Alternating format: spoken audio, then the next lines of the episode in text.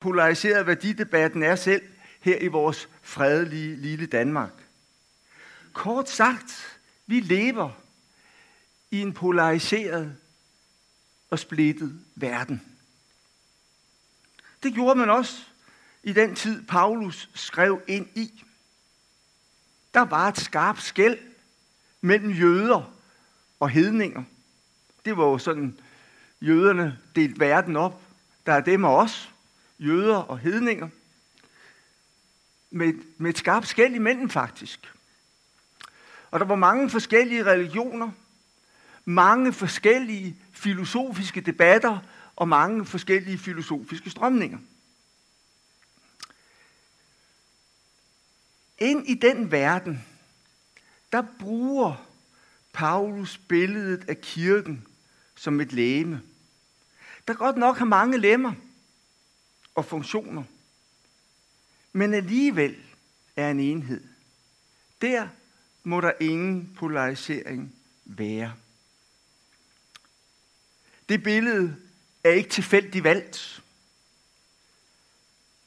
Paulus bruger også andre billeder af kirken.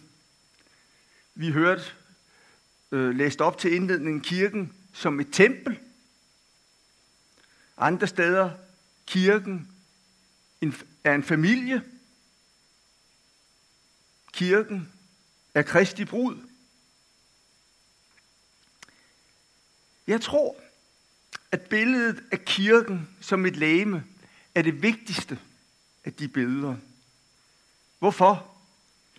Jo, dels taler det jo stærkt om enhed og samdrægtighed. Og det er jo vigtigt i en splittet verden. Men det er også et dynamisk billede, et funktionelt billede, som vi kan bruge til at beskrive kirkens funktioner. Men måske er det vigtigste, som vi så nemt kommer til at springe over, det er at tænke på, at Paulus skriver som en jødisk tænker. Og han har første Mosebog 1 og 2, altså skabelsesberetningen, i tanker.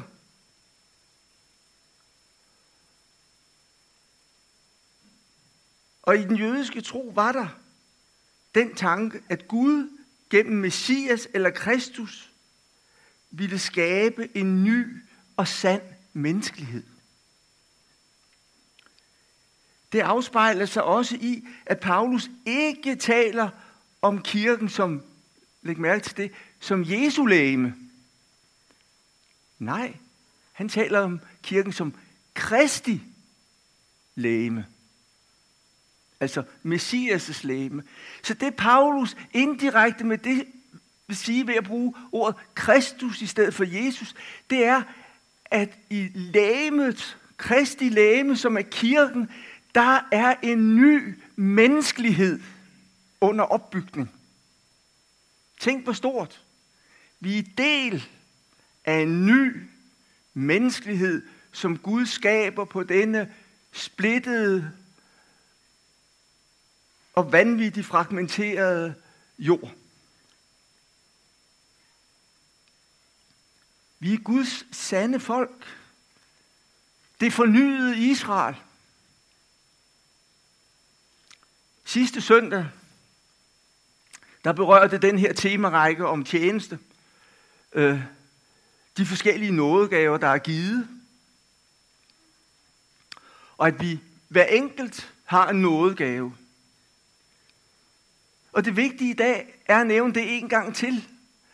Og så sætte streg under, at den enkelte kristne, du og jeg, har en eller flere nådegaver givet til fællesskaben. der har vi fællesskabet. Der har vi læmet med de mange lemmer, som dog er et. Her er enhed og forskellighed forenet. De enkelte lemmer har været hver deres ganske bestemte og særlige funktion. Og netop dermed tjener de helheden tjener de lægemet. Tænker du på, at når din nådegave er i spil, i menigheden her, eller der, hvor du bor, eller der, hvor du arbejder, så tjener du ikke blot galten valgmenighed, du tjener en ny menneskelighed. Fordi kirken er Kristi, Kristi læme, opbygningen af en ny menneskehed.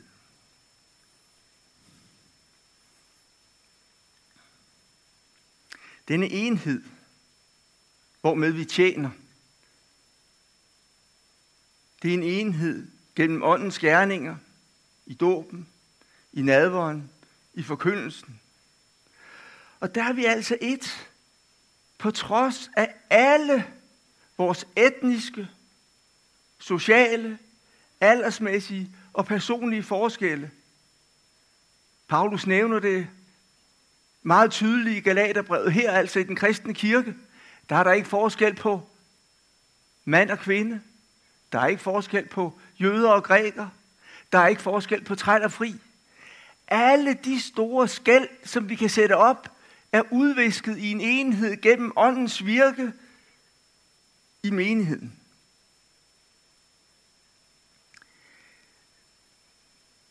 Jeg blev ordineret som præst i 1985, det er mange år siden. Jeg har holdt altergang rigtig, rigtig, rigtig mange gange, kan I nok regne ud. Hvis jeg tæller efter, tror jeg, det er omkring 1500 gange. Og ikke hver gang, det vil være overdrevet.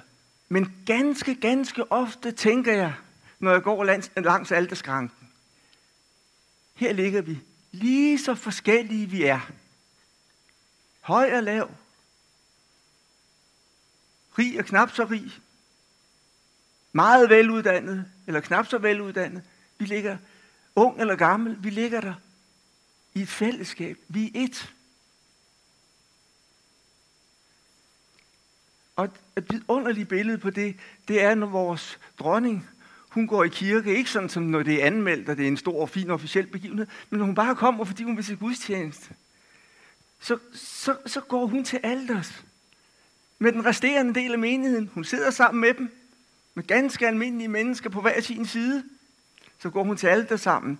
Der ligger dronningen, og der ligger sådan nogen som dig og mig lige ved siden af hende. Vi er et. Det, det er en meget, meget stærk, meget, meget stærkt billede på den enhed, der er og skal være i kirken.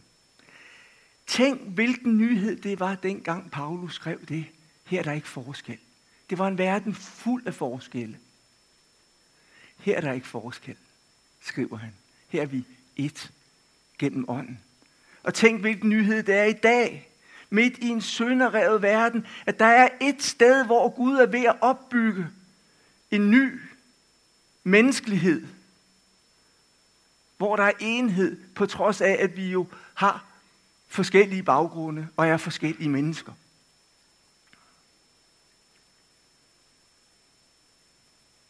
Som jeg nævnte før, så er der også forskelligheder, nemlig de forskellige nådegaver. Men det gør ikke noget skår i enheden. For de er nemlig til for at tjene enheden og helheden. De er aldrig, og jeg understreger, aldrig til for at tjene mig selv, som har nådegaven. De er altid, altid til for at tjene helheden, for at tjene menigheden, for at tjene verden. Paulus tager her i det stykke, som jeg læste, to forskellige holdninger op. For det første taler han til dem, der føler sig underlegne, og som føler, de overhovedet ikke har noget at tilbyde. Han siger for eksempel, at måske føler foden sig underlegen i forhold til hånden, eller øret i forhold til øjet.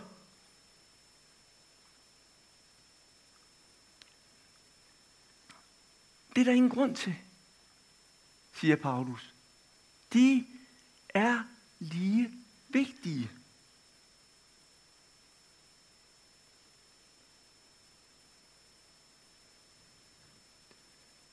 Det er let, tror jeg rent menneskeligt set, at se sig om i kirken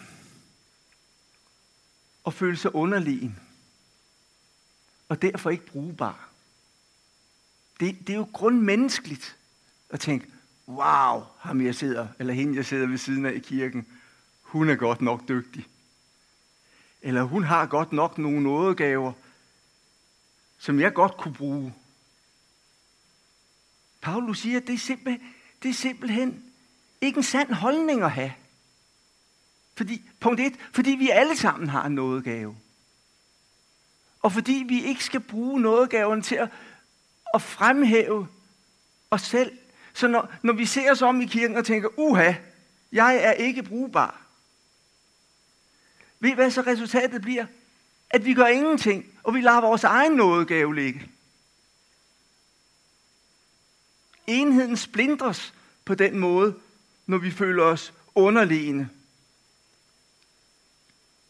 Der er faktisk brug for hver enkelt læme, for at, for at vi kan fungere som kirke, som vi skal.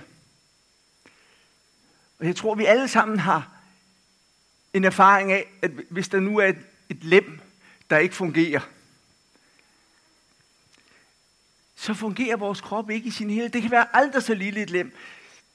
De af jer, der kender mig godt, ved, at jeg har 10 tommelfingre sådan til, til praktisk arbejde. Så, så hvis der er nogen, der har brug for en ekstra tommelfinger, så har jeg nogen i overskud. Så, så når jeg har et stykke værktøj i hånden, så er der overhængende risiko for, for eksempel hvis det er en hammer, at jeg rammer min tommelfinger og ikke søm. Er der nogen af jer, der har prøvet at hamre en hammer sådan for alvor? I troede, det var sømmet, så var det tommelfingeren. Ja, der er en der, der også har en ekstra tommelfinger. ja. Hvad, hvad sker der? For det første tænker man kun på tommelfingeren. Ikke spor andet. Tommelfingeren, tommelfingeren, tommelfingeren. Og så går der rigtig mange dage, før man kan gribe og bruge den hånd rigtigt igen.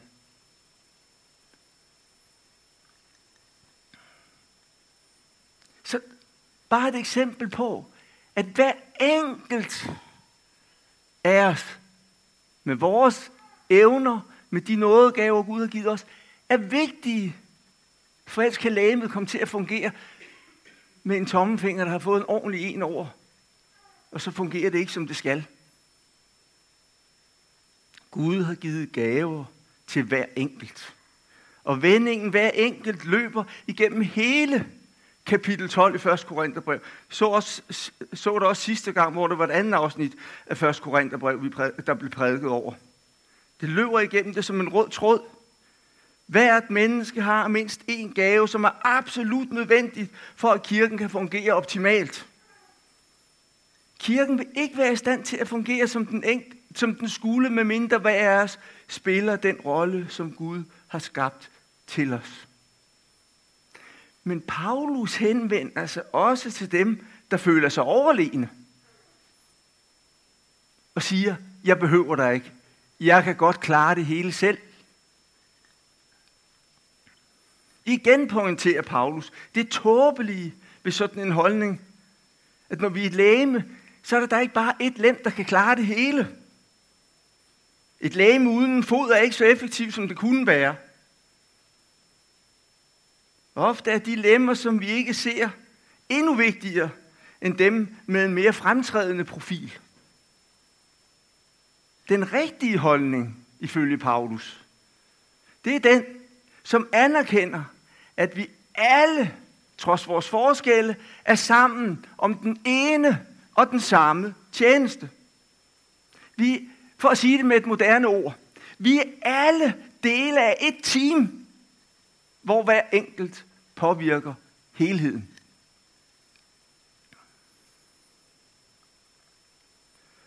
Nu vil jeg gerne komme med to eksempler, som, som jeg har hørt om. Øhm, først er en, en engelsk præst, der hedder Sandy Miller – Øhm, han var engang udsat for, at der, der kom en dame til ham og sagde, at nu var fru Schmidt, lad os kalde hende det, det var i London, nu var fru Schmidt syg, og kirken havde ikke været der. Det hun mente, det var, at han ikke havde været der. Nu var han så heldig, så han havde lige hørt, at der var en anden dame fra menigheden, der havde været henne med varmt mad til hende. Og det fortalte han hende, og sagde han, når fru Louis har været der som en kristen menneske, så har kirken været der. Præst og kirke, kære venner, er ikke lige hinanden. Det, det er ikke synonymer. Kirken har ikke kun været der, når præsten har været der. Kirken har været der, når du har været der. Så har kirken været der, fordi vi er et læme, men vi er mange lemmer. Et andet eksempel, som jeg hørte om. To norske præster, som var præster på den samme ø. Den ene var sovnepræst, den anden var frimenighedspræst, eller måske valgmenighedspræst, hvis de har sådan en ordning i, i Norge, det ved jeg ikke. Og det var et forfærdeligt vejr, at de skulle flyve ud til den her ø. De havde været til den samme konference, og skulle så hjem lørdag aften og flyve, og så skulle der være øh, selvfølgelig gudstjeneste i kirkerne. Om søndagen, men vejret er så forfærdeligt, så de kan hverken lette eller lande. Så der sidder så to præster i en lufthavn en times flyvning fra der, hvor de skal være. Den ene præst, frimenighedspræsten, han ringer og siger til, til menighedsrådsformanden, ved du hvad, jeg sidder altså stok til, jeg kan ikke komme hjem, men I klarer det ikke også? Jo, jo, vi, vi skal nok få en gudstjeneste ud af det, blev rødt lagt. Den anden præst ringede hjem og sagde til menighedsrådsformanden, du bliver nødt til at aflyse fordi jeg kan ikke nå at komme hjem.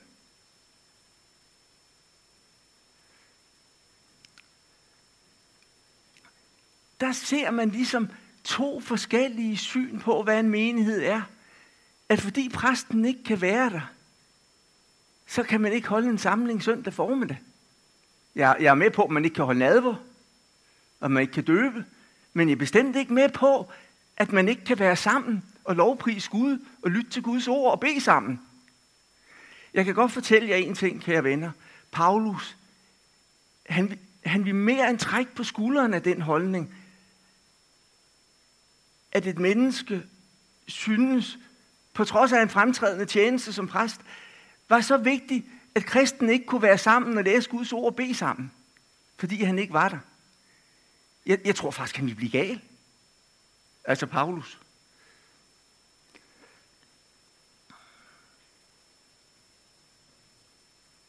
Selvfølgelig kan kirken fungere. Og jeg taler ikke præstetjenesten ned, det må I forstå. Det kunne jeg aldrig drømme om.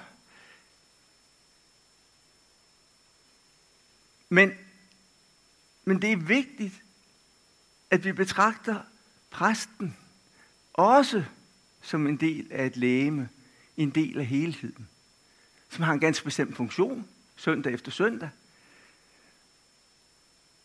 men ikke en funktion, der er uundværlig på den måde, at kristne mennesker ikke kan samles, og kirken ikke kan fungere. Jeg tror, det er et problem for kirken, hvis vi kommer bort fra den holdning, at vi alle som kristne har noget vigtigt, noget vigtigt at bidrage med til kirkens samlede tjeneste. Vi har alle noget vigtigt at bidrage med til kirkens samlede tjeneste.